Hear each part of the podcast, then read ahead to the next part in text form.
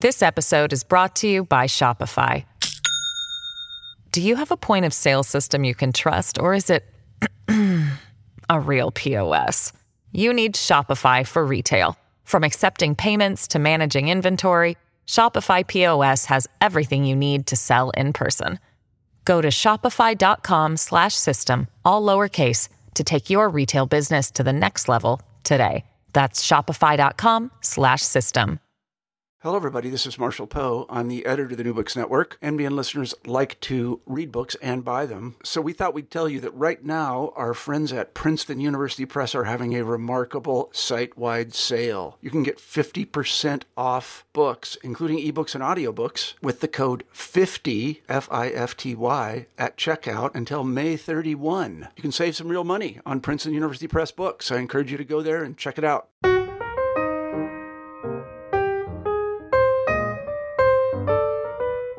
Hello, everyone, and welcome back to New Books and Biography, a podcast channel on the New Books Network. I'm Mark Clovis, your host for the channel. Today I'm speaking with Anthony Badger about his book, Albert Gore Sr., A Political Life. Tony, welcome to the New Books Network. It's a pleasure to be here, Mark. It's a pleasure to have you on our podcast. I was wondering if you could start us off by telling our listeners something about yourself. Well, I'm British, and I grew up in the late 1950s, early 1960s, went to university in the 1960s. And wanted to do American history as a graduate study because when I was growing up in Bristol, in England, my father had a book on his shelves called America Came My Way, which was a book written by an English baronet in the 1930s who did a sort of grand tour of the United States, starting with Walter Winchell in New York and ending up with Shirley Temple in Hollywood. And he had a series of introductions.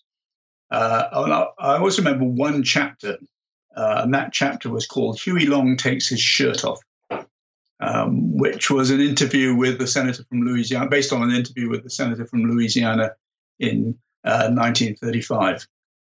What struck in my mind as a 12-year-old reading that in Britain was a little asterisk about next to the chapter heading, which pointed out that, of course, this interview took place before Senator Long was assassinated. In 1959, people didn't get assassinated in the way that they did later. And that always stuck in my mind. And when I was a student in Cambridge in the mid-1960s, I was going to do an American history course. Bill Luchtenberg's book on the New Deal had just come out. And I read this as my first serious book in American history, and then discovered this man, Huey Long, who stayed in my mind, was actually an important figure. And I got very interested in that sort of colourful Southern politics, which seemed so much more interesting than rather grey British politics. And it was true. It was clear that was a feeling many Britons had in the 1930s when they were making that comparison, and it remained true to the present day.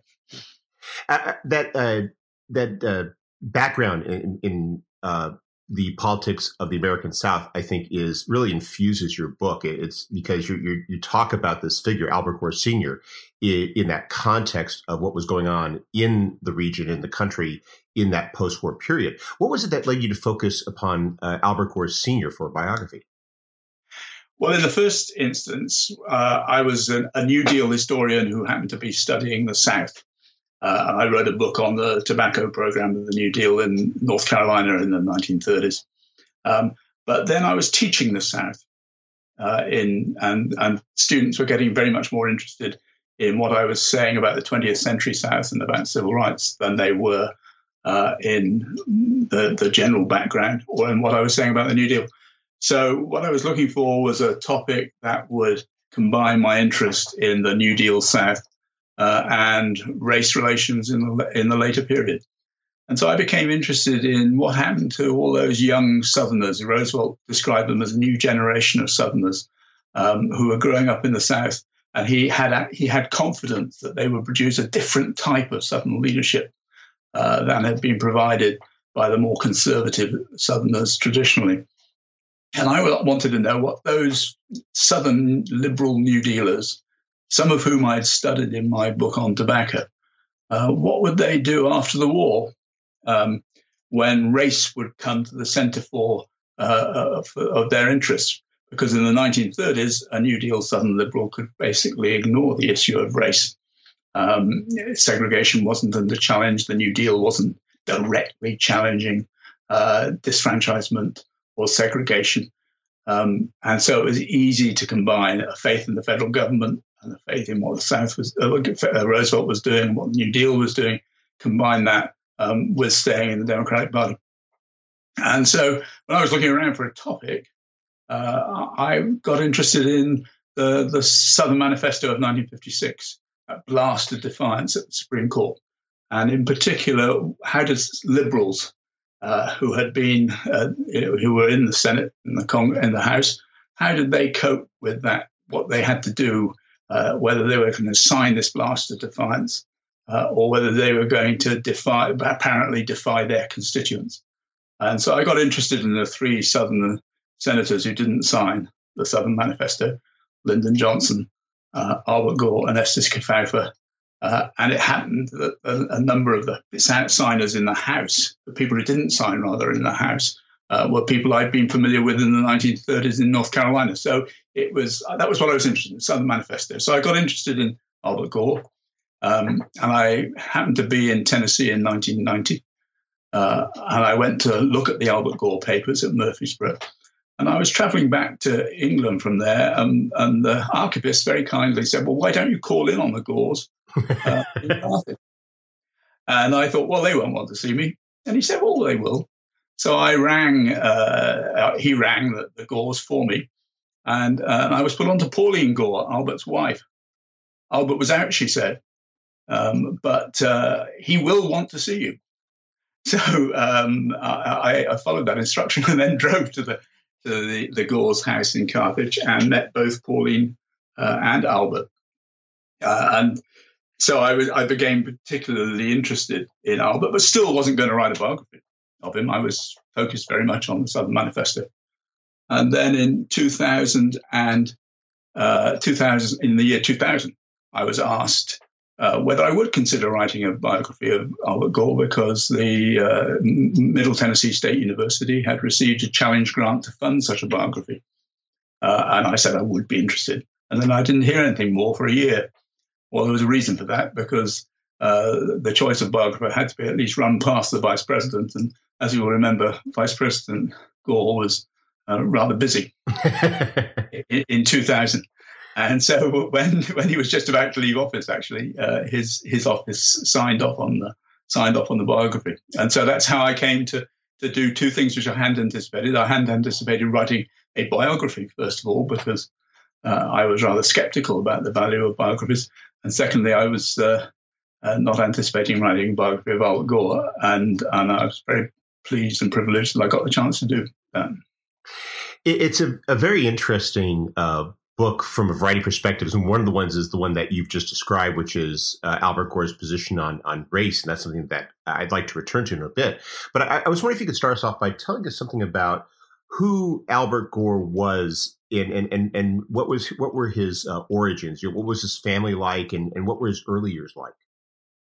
Well, he came from a very isolated rural part of Tennessee in the Hill Country, and grew up on a small farm, small subsistence farm.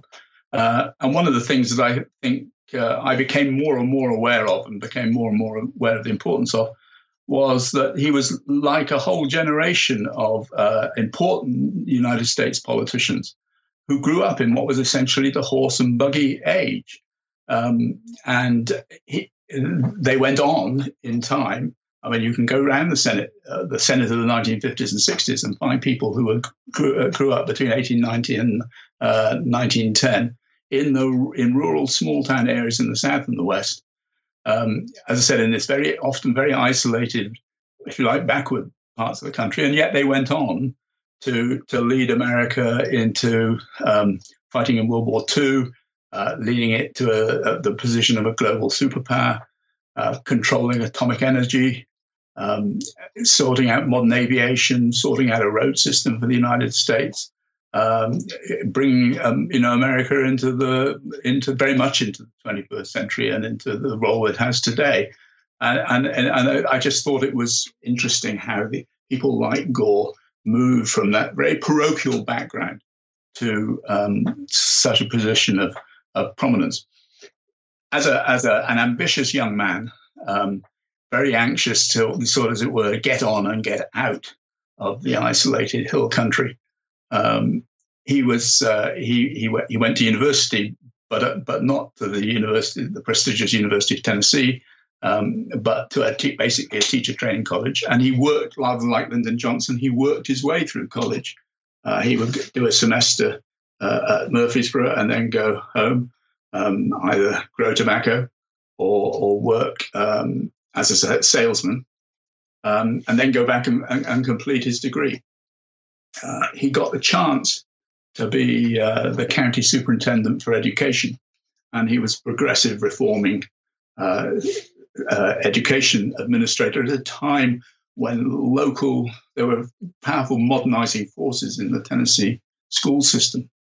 So he began to establish something of a local political reputation. He was taken up by some state politicians. He was made by Gordon Browning, made him commissioner of labor. And then suddenly a vacancy occurred in Congress, in his home district. And so he ran for office. And one has to remember that he ran for office at a time when this was very much patronage-oriented politics within a one-party democratic system. That is, there were, in that primary election, there were a lot of candidates, most of whom it was very difficult to establish any clear policy differences between them. And somehow you had to stand out. Now, Gore was a great stump speaker.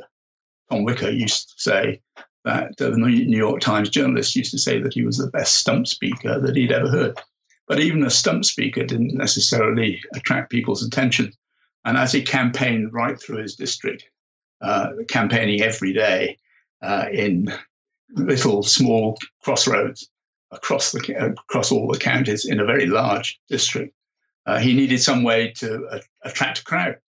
How do you attract a crowd? Well, he was a fiddler, and so he had a group of country musicians who went with him. And during his campaign stops, he would pull out his fiddle and entertain the crowd with all his local connections. That's how he got elected to Congress. It's interesting reading your description of Gore as a politician, because you describe that he has these many strengths, such as you just mentioned, his stump speaking. You describe him as being, very intellectual, very dedicated. But you also mentioned that in many ways, the true repository of genuine political skill in the household is his wife, Pauline. I was wondering if you could explain a bit about, his marriage to her and how she helped to shape and develop his political career, especially early on. Well, I mean, they met because Albert was attempting to be to train as a lawyer while he was also being the commissioner of education for Smith County, and he would travel up. He went to law school, a night law school in Nashville, and he would drive up, and it was a fair drive in those days across the sorts of two-way roads that they had in Tennessee in the 1930s. He would get up to Nashville, he would do his classes, and then before going home, he would go into the local YMCA and get a cup of coffee. And he got to know the waitress there. And the waitress was also working her way through law school, but this time Vanderbilt Law School. And Pauline Gore was one of the first women to graduate in law from Vanderbilt. And she... never really got the chance to practice law. She did initially in Arkansas. And then later on, briefly, after Albert was defeated, they practiced together in Washington. But there was no doubting her intellectual pedigree and her intellectual ability. But she was also a natural politician. She knew if you went into a room, it was Pauline who knew everybody in the room and would guide Albert to the right people, who always remembered the names, who had this encyclopedic knowledge of local contacts. And it used to be said in Tennessee that in the Gore family, that is, the two natural politicians were Pauline Gore and her daughter Nancy, and that they were much more natural politicians than the two politicians, that is, Albert and Al. And so Pauline was they were always a team, political team. She would stand in for him on the campaign trail. She was heavily involved in Washington, in studying policy and networking.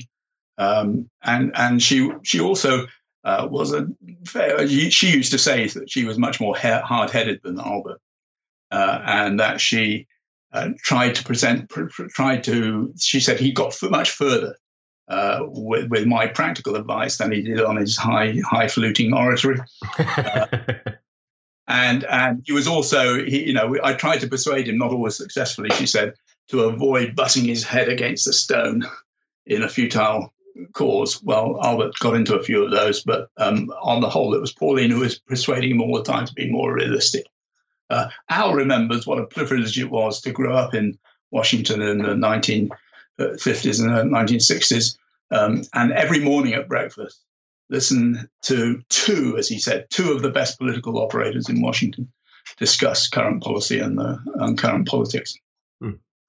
So, as you described, Albert Gore gets elected to the House of Representatives in 1938, and he ends up serving in the House for 14 years. What was that service like, and how is he regarded by his peers, and what did he accomplish during that time?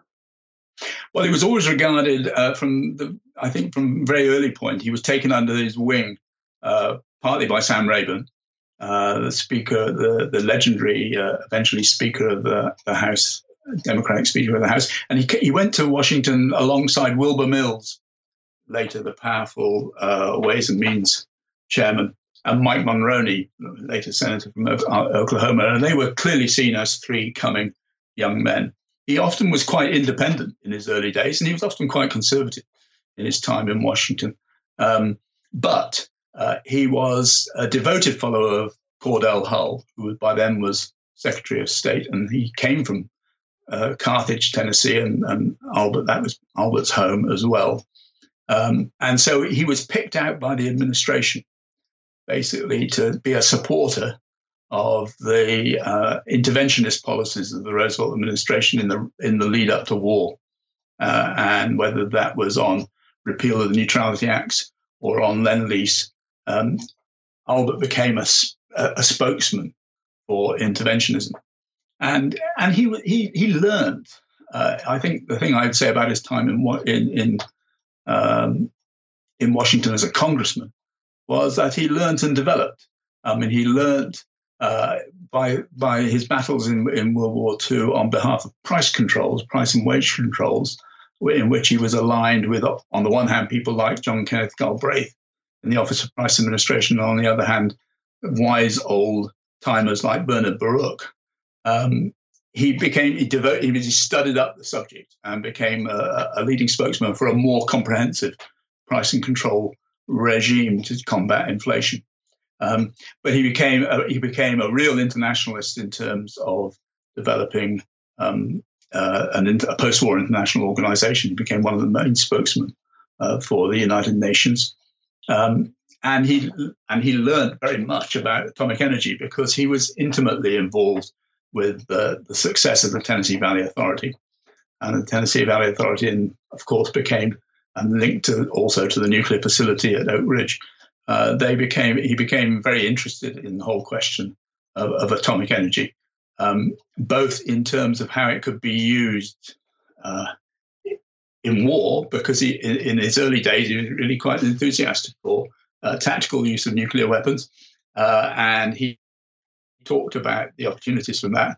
And he also he thought he could break the stalemate in the Korean War by creating a dehumanized, radiated radiological belt across the middle of Korea, as a way of ending that sort of meat grinder of a war.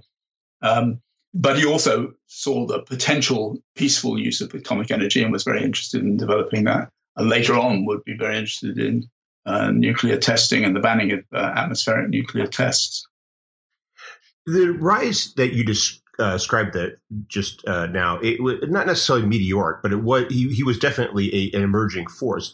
And yet, in 1952, he undertakes a political decision that is really, in one sense, very, very breathtakingly ambitious, and you know, not necessarily one that is guaranteed to succeed. In which he challenges his state's senior senator, Kenneth McKellar. I was wondering if you could perhaps describe a bit about Kenneth McKellar and why challenging him was such a big step for Albert Gore, and how it was that he succeeded in that challenge, in that election.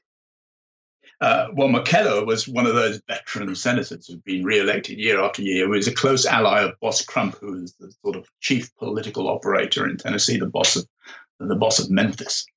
And McKellar was an old-fashioned patronage politician. He'd been in Washington for years. There were few families in Tennessee who didn't have a family member who owed something to McKellar, and that was his prime calling card as a politician. He had this network of loyalties throughout the state, but he was getting old, and there was a lot of speculation that he wasn't going to run again in 1952. And I think when Gore first considered running for the Senate in 52, I think he thought that McKellar might not be running, and that it would be an open seat. But when it became clear that Boss Crump indeed himself, Boss Crump was quite keen for McKellar not to run in 1952 because he thought McKellar could be beaten. There were new forces in Tennessee politics that Crump had experienced already in 1948 when Estes Kefauver, another Southern liberal, had been elected to the Senate over the usual conservative candidates. So it was said there was real doubt that McKellar would run, but McKellar was determined to run and resisted all the blandishments from Crump and his allies to stand down. And what Gore did was to simply run an extraordinarily vigorous campaign. He was campaigning for basically 2 years, and he never turned down any opportunity to speak in Tennessee. And his week for about 2 years was virtually going down on a Friday night to Tennessee, speaking all day, Friday, Saturday, Sunday, going back to Washington, and then having weeks where he would spend in the state, and he would hit 7 or 8 speaking engagements during the day. And it was simply a massively vigorous campaign against McKellar. And he was promising to reconstruct the infrastructure of Tennessee. He wanted to make Tennessee the nuclear capital of the nation. He was campaigning as an internationalist. He was campaigning as a New Dealer, a New Deal liberal, and in all these areas he was just making his own case rather than attacking McKellar.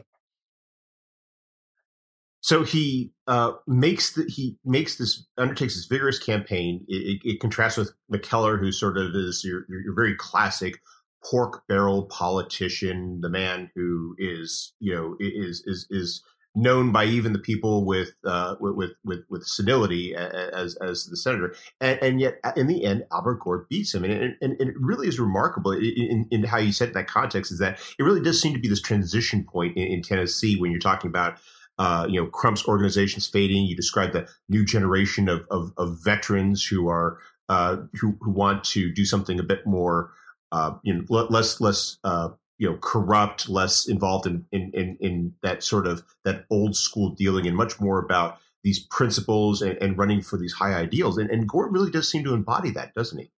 Yes, and he's able to steer clear of civil rights. And he manages to avoid being smeared on the red issue, which was always a danger in Southern politics at that time. And as you're rightly to say about a new generation of politics, because at the same time that Gore got elected to the Senate in 52, Frank Clement, representing a rather different set of politics in political organizations. Clement was part of the Crump organization, but he was a young, attractive, again, great speaker, running against the incumbent governor, Gordon Browning. So that they really were capturing, as you say, a transition period, a handover to a new generation of politicians. And as I said, before the race issue really started to hot up in Tennessee. So Gore succeeds in defeating McKellar in the Democratic primary, which, as you know, at that time was tantamount to winning the election. And then he begins what becomes three terms in the United States Senate. I was wondering if you could perhaps describe some of the early issues he addressed and how he really made a very significant legislative mark early on in his career. Well, I think ultimately, I mean, he's making his mark as an infrastructure politician. I mean, like all sort of Southern liberals from the 1930s, they were what John Sparkman of Alabama described as TVA liberals. They could see what the TVA had done in transforming a region, or potential for the TVA to transform a region, and they really believed that you could, whether it was water resource development, diversified agriculture, new industrial development. This is what could modernize the South. This is what Lyndon Johnson was thinking in Texas. It's what Lister Hill and John Sparkman were thinking in Alabama, and it's what Albert Gore was thinking in Tennessee. So Albert Gore was always concerned to defend the TVA, and during the Eisenhower years, there were a number of issues where they really thought that the Eisenhower administration was maybe even trying to privatize the TVA, but certainly restrict its operations. And particularly, there was a big controversy, the so-called Dixon-Yates controversy, about the TVA withdrawing from the production of public cheap electricity for cities like Memphis. And so Gore makes his name in that area. He makes his name on atomic energy because one of the things that he's on the Joint Committee on Atomic Energy, and one of the things he wants to do is to make sure that the United States fully exploits the peaceful uses of nuclear energy. And he really believes that he looks around the world and he looks at what's happening in Japan and Britain, and he sees their government-sponsored research and development and the development of atomic energy. And he believes that that's what happened in the United States. But the Atomic Energy Commission in the Eisenhower administration was determined not to go down that route. Gore manages to get a bill past Congress in 1956 with Lyndon Johnson's help, past the Senate at least, for the public development of atomic energy and public construction of nuclear reactors. But it doesn't get any further than that. But the real contribution he makes, of course, is in his sponsorship of the interstate highway system, which is, in a sense, really the last great New Deal infrastructure measure, public works measure. It's something that Roosevelt would have loved to have got in the 1940s, in particular during the war. It's what he had ambitions to see. The road system was in great crisis in the United States in the 1940s and 1950s. And the combination of the Gore on the one hand and wanting to see a road system, modernized road system in the South, and Eisenhower, who wanted to see a modernized road system for economic prosperity and for national civil defense, then Gore becomes the Senate sponsor of the Interstate Highway Act of 1956. And Al Gore always remembers that pointed out to me that how important an interstate highway system was to a state in the long run, to a state like Nashville, to a state like Tennessee.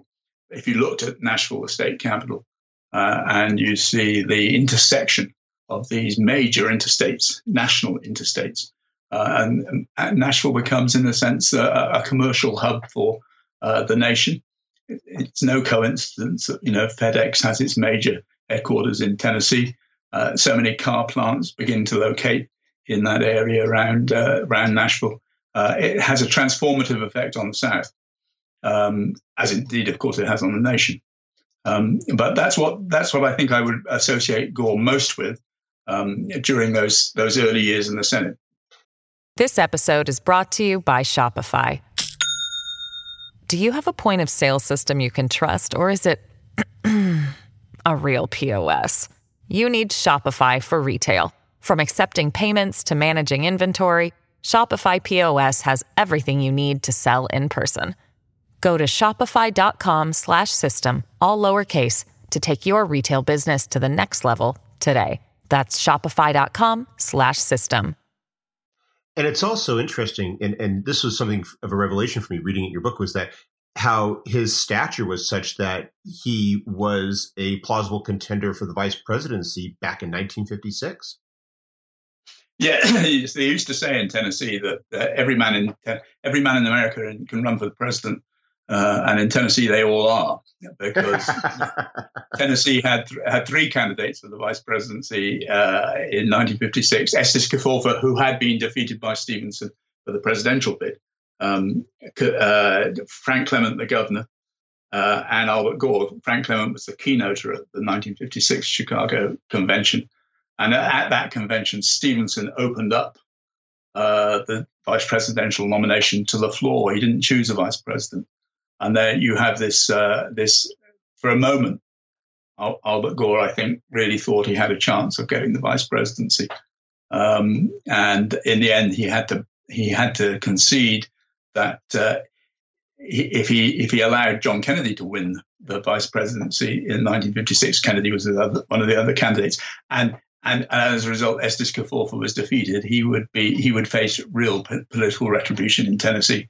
So in the end, Gore released his forces to support Kefauver, and that put Kefauver, it took the victory away from Kennedy and put Kefauver in the vice presidential nominee's seat.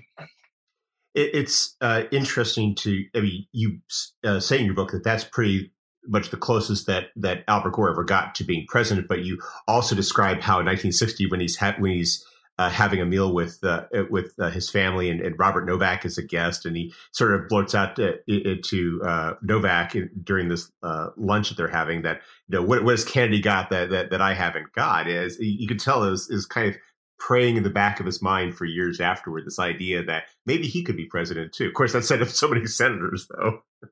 Well, it said of so many senators, and Gore is fairly self-deprecating about how he got the bug, but he knew he didn't have a chance in 1960, and he brought all the major candidates to Tennessee, and he liked Kennedy.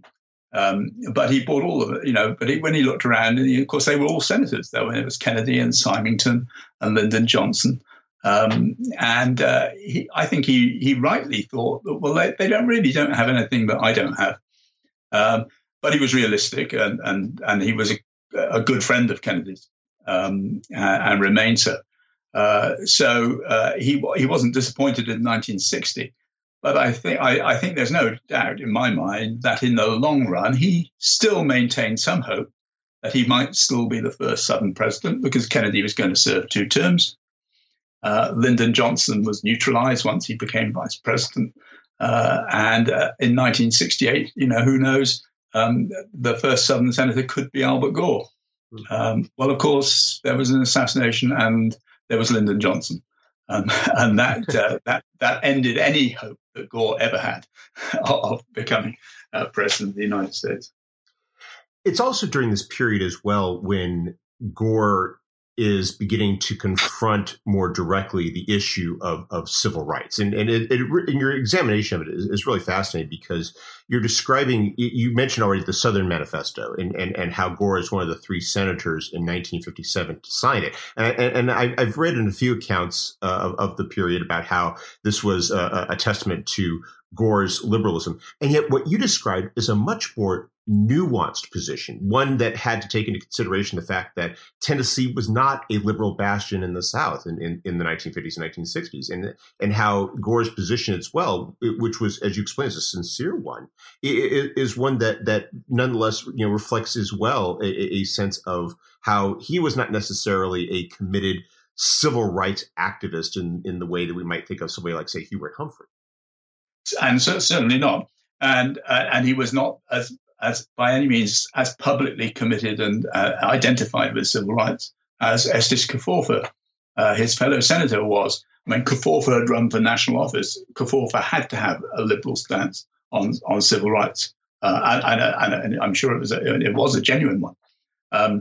Gore had much less sense of the power of the civil rights issue.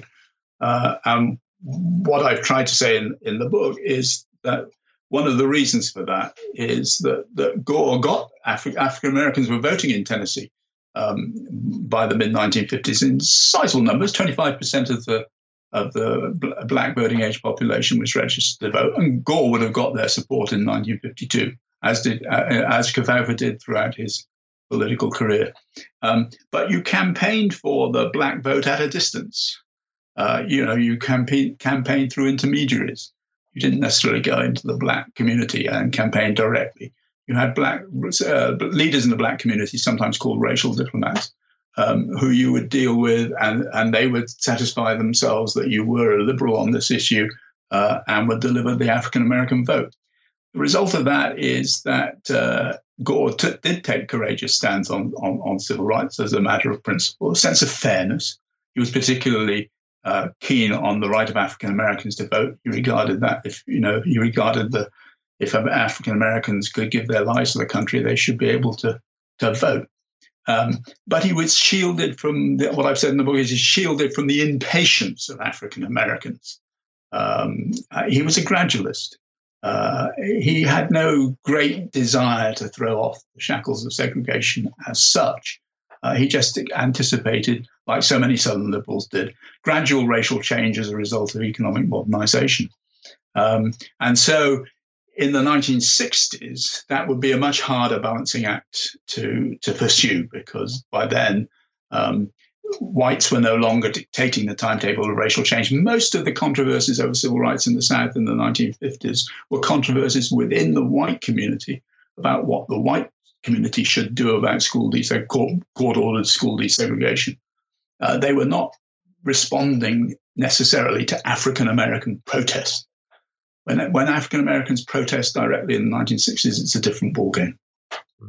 You also described his relationship to the various legislation about how in 1957, with Lyndon Johnson's majority leader, Gore is able to take certain votes and positions that allow him, when he's running for re-election the following year, to prevent sort of a nuanced opinion that doesn't confront African-Americans directly. By 1964, you're talking about the Civil Rights Act of 1964. Following year, you have the Voting Rights Act, and it becomes it's much less it's no longer as easy to develop that nuance, especially as the two sides are getting polarized. Yeah, in 1957 and 1960, where the two Civil Rights Acts of 1957 and 1960 are both engineered, both guided through by Johnson in the Senate. Gore knew that there were going to be compromises to prevent Southern filibustering, and so he could sort of bask behind the sorts of compromises that were made and defend his votes in Tennessee on the grounds that he was voting for something that was a lot less coercive than the original demands.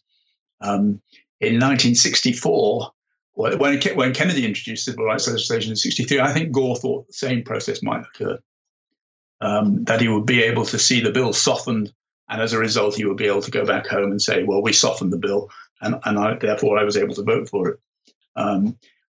As soon as Johnson became president, in the circumstances that he did, and Johnson knowing that he had to get full scale, he had to commit himself absolutely to the Civil Rights Act. In 1964, there were no compromises. Johnson couldn't afford to compromise for two reasons. He couldn't afford to compromise because he had to appear as a liberal to win over the liberals in the Democratic Party, who had been suspicious of him. But he also had to. He knew that the Republicans, who'd been burnt before when dealing with Lyndon Johnson on civil rights, he needed their support, and he needed to persuade the Southerners that he was going to go for it all. As a result, there was no need to soften the bill, and there was no need to make the sorts of gestures that Albert Gore would have been able to get behind. And so in the end, I don't think we fully articulated why Gore voted against the 1964 Act. Other Southern moderates made the same sort of move. They voted. They hadn't signed the Southern Manifesto. They voted for 1957 and 1960. They voted against 1964, but they would come round 1965 to support the Voting Rights Act. That decision, though, to vote for the Voting Rights Act, Gore's position becomes much more starkly apparent and alienates some of his constituents.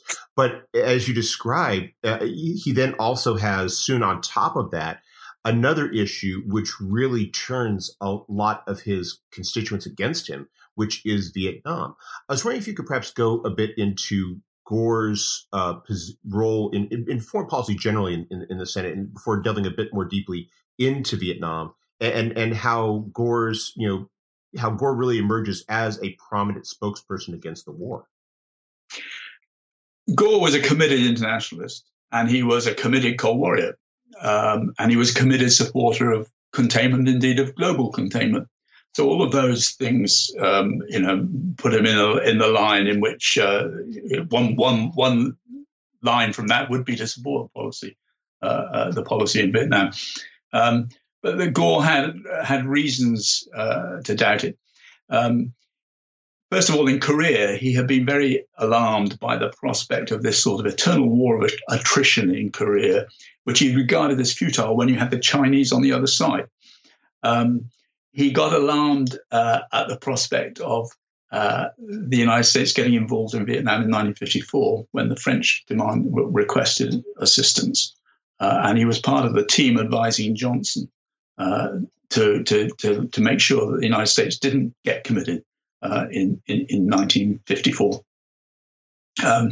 But he went to Vietnam in 1959 as a mission with Gale McGee of Wyoming for the Senate Foreign Relations Committee, ostensibly to look at the operation of the aid program in Vietnam. And he came away pretty convinced that the Diem regime was an increasingly authoritarian regime and was not popular. And if you add into that the sorts of reports that were coming out of Vietnam in the early 1960s from David Halberstam, the New York Times correspondent, who was piercing the sort of propaganda that was being put out by the military and the government about the success of American advisors in the counterinsurgency war in Vietnam. Clearly, Gore's own experience in Vietnam, the fact that he knew Halberstam, been a reporter on the Tennessean, he trusted what Halberstam was saying, all of these things made him deeply skeptical about getting involved in Vietnam. As a result, in August 1963, he went to see Kennedy and he advised Kennedy that he should withdraw from Vietnam. Kennedy wasn't in a position to take that advice in 1963, but Gore always believed that if Kennedy had been had survived and been elected re-elected in 1964, that Gore would have withdrawn, that Kennedy would have withdrawn from Vietnam. So Gore was deeply sceptical about Vietnam from the start.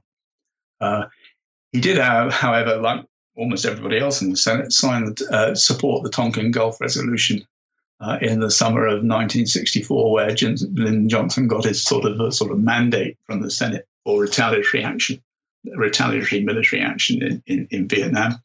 And he said, when I talked to him in 1990, he said, whenever you went to see Johnson, Johnson would pull the Tonkin Gulf Resolution out of his pocket and say, "You guys voted for this," and try and disarm their criticism that way. But Gore in 1964 was prepared to support Tonkin Gulf, partly because he was up for re-election in Tennessee, and partly because of the strength of Goldwater in the South and in Tennessee. And partly because I think he genuinely regarded, and for a long time actually, 64, good part of 65 as well, he regarded Johnson as a force for restraint against the military. Gore was deeply suspicious that the military were really pushing for a purely military solution in Vietnam and victory, and he didn't believe that was possible. But he saw Johnson as indeed Johnson was in many ways a force for restraint in that early period. In December 1964, Gore is already calling for a negotiated settlement, and really from then on, he is a very public skeptic about the Vietnam War. And of course, from the televised hearings in the start of 1966, he's very much in lockstep with Fulbright on the war and opposition to it. And politically, that's very courageous on a number of levels, because for one thing, he's facing the ire of the president of the United States. He is taking a position that is very much one at odds with many of his constituents. And I love the material that you quote, and you have a photograph of an endorsement letter from a union, and the union member is just, venting on the page about how he's not going to vote for Gore because of this. And he doesn't have that advantage that Fulbright had of having been, a supporter of segregation, and therefore didn't have to worry about having already, soured his vote, the voters of his state upon him. So he's taking a stance that he knows is going to really be politically problematic, and gets more so as it goes along. And yet he never really wavers from it after 65. No, and of course becomes increasingly, you get this disconnect. He becomes increasingly popular in the North and amongst Northern liberals. His reputation nationally gets higher and higher, particularly during the early years of the Nixon administration.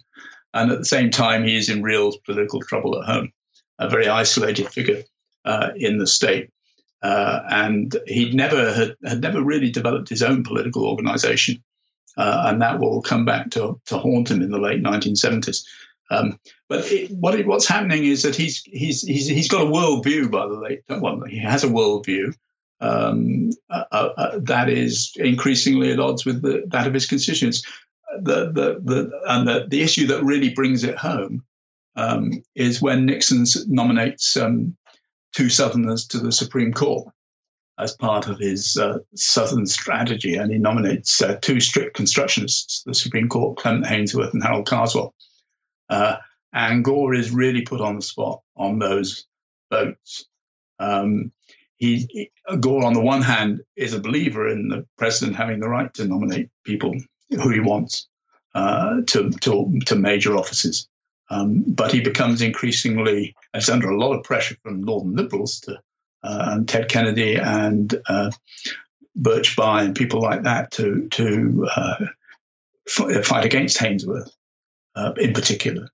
And Gore is really, Gore keeps his his cards very close to his chest. No one really knows until the last minute which way he's going to go on that vote. And he votes against Haynsworth's nomination, and then later he votes against Carswell's nomination. Ted Kennedy told me that he thought they were two of the really great, courageous acts of a senator.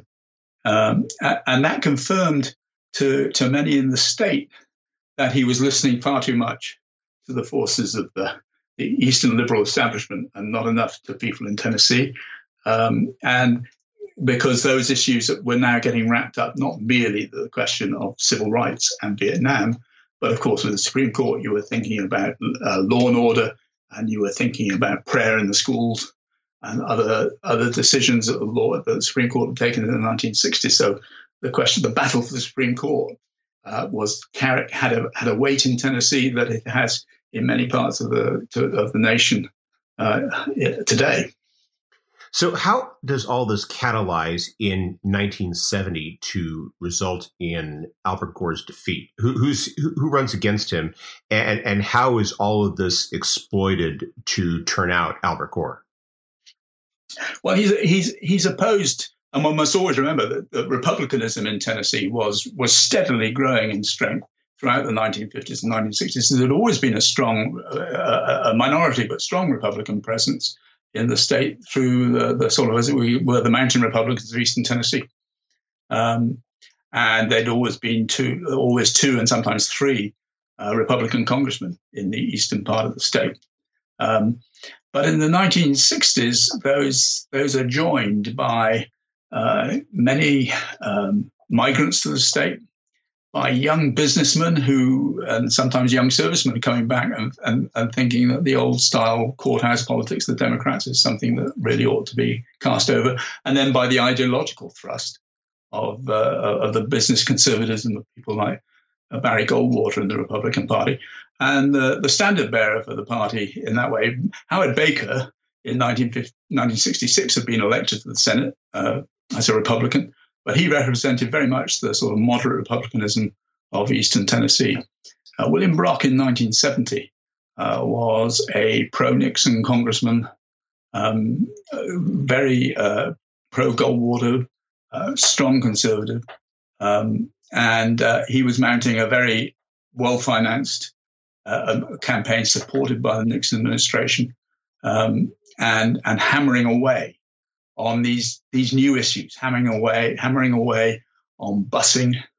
That is the forced busing of school children to implement school desegregation, hammering away on gun control, hammering away on the war, hammering away on the Supreme Court nominations. And these issues, these were issues in which it was possible to see Gore standing on one side and a large number of Tennessee voters standing on the other. Said something of a different worldview about the role of the federal government and about the role of traditional forms of race relations. It's in many ways. I found reading that section of your book a very, it's almost a precursor to so many of the elections that are going to follow in the South end of the country in the 1970s, 1980s, 1990s, down to the present day. And yet, I also found it was remarkable that given where Gore was by 1970, given what was arrayed against him, that he ended up doing as well as he did in the end. Well, yes, and of course he ran a disorganized but extremely active campaign. Once he finally sort of freed himself from Washington and came back to the state and campaigned vigorously, which he was a great campaigner in the old-fashioned way. And of course, in 1970, he had he had some very well-crafted TV ads produced by the filmmaker who created films, campaign films for the Kennedys. So he had that going for him. He had a lot of traditional Democratic support, and he had the African-American support was now pretty wholehearted, whereas it had been equivocal back in 1964. So he had that going for it. And of course, Tennessee was still a Democratic state in terms of state legislature. So lots of local politicians who might have not been all that happy with Gore were nevertheless, were going to vote the Democratic ticket. But it was a formidable race, and it was the injection of prayer in the school late in the campaign, school prayer as an issue, which really I think took Gore by surprise. And I was very struck by this way the campaign against Ralph Yarborough in Texas earlier in that year, and then against Gore in 1970, were issues where school prayer was for the first time successfully in Senate elections was used as an issue. And for people of Gore's generation, religion, and this is where it's so different from today, for people of Gore's generation, religion was really a private affair. I mean, Gore was a Baptist, strict believer in church and state. He wasn't terribly he wasn't publicly religious in any particular way. And as one scholar said once, there's been a sort of religious truce in the United States from Al Smith's campaign in 1928, where the Catholic issue was so prominent, to the 1970s. There was sort of, public religiosity was not what the nation was about and what politics was not about. School prayer put religion straight back right in the center. And I think Gore found that a very difficult issue to deal with. It's one that almost came to him from left field, and he found it very difficult to. And certainly, people in the Gore campaign felt that they could feel on the phones and at the doorstep they could feel the issue floating away from them in the later stage when school prayer got injected into the campaign with the slogan that Albert Gore had voted against prayer in the school 3 times was the slogan that Brock and his campaign team were using. I should say that Brock himself, I was talking to him, was never in any doubt that he was going to win in 1970.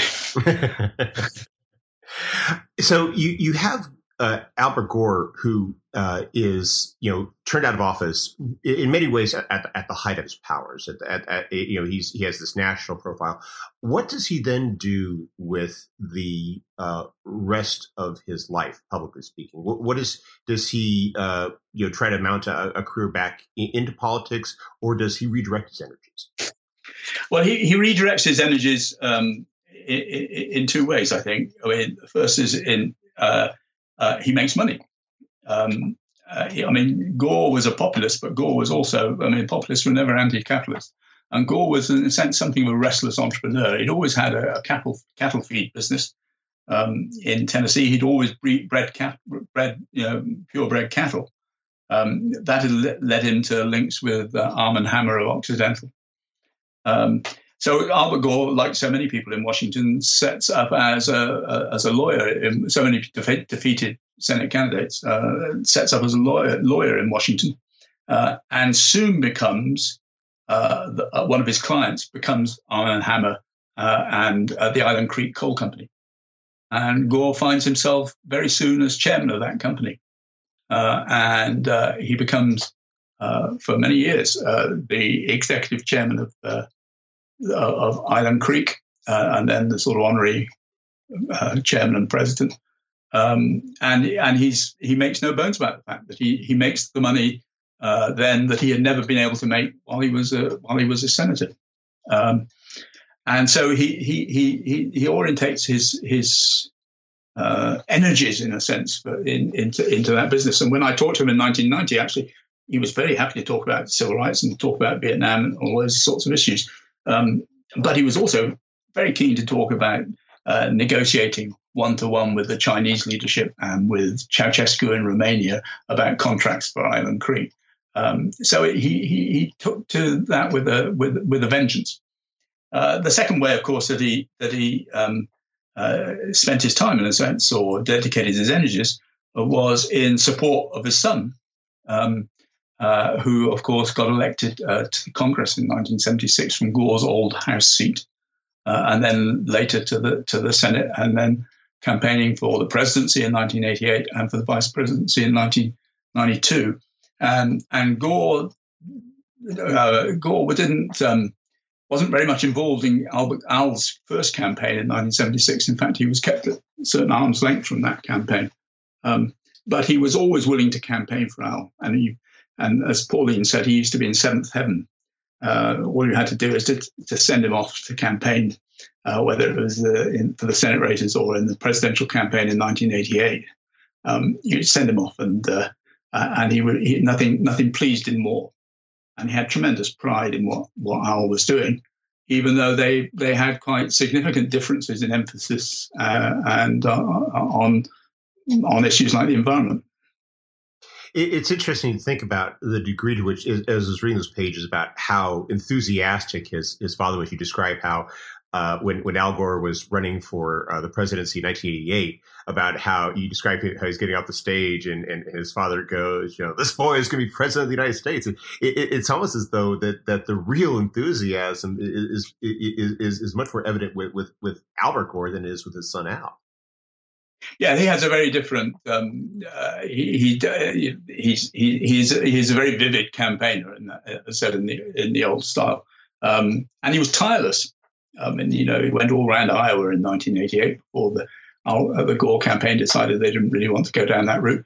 One of Al's friends remembers him being stuck in an airport trying to get back from one of the primary campaigns, while they tried to rest and get some food, Albert went round the whole airport, shaking hands and introducing himself and telling them to the people that they ought to support Al.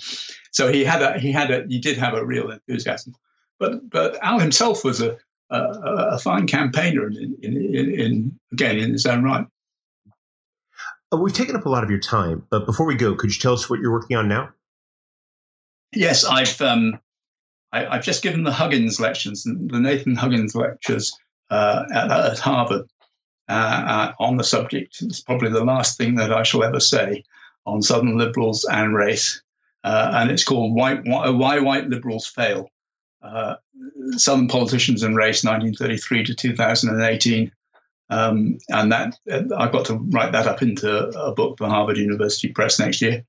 And I have a long-standing commitment to HarperCollins to produce a general book on going back to my older interests, on America for their sort of national history series, and I'm taking the years 1920 to 1945. So I have to produce that fairly soon as well. Well, those both sound like excellent projects, so don't let me hold you up a minute longer. Tony Badger, thank you very much for taking some time out of your schedule to speak with us. I hope you have a wonderful day. Thank you very much indeed, Mark.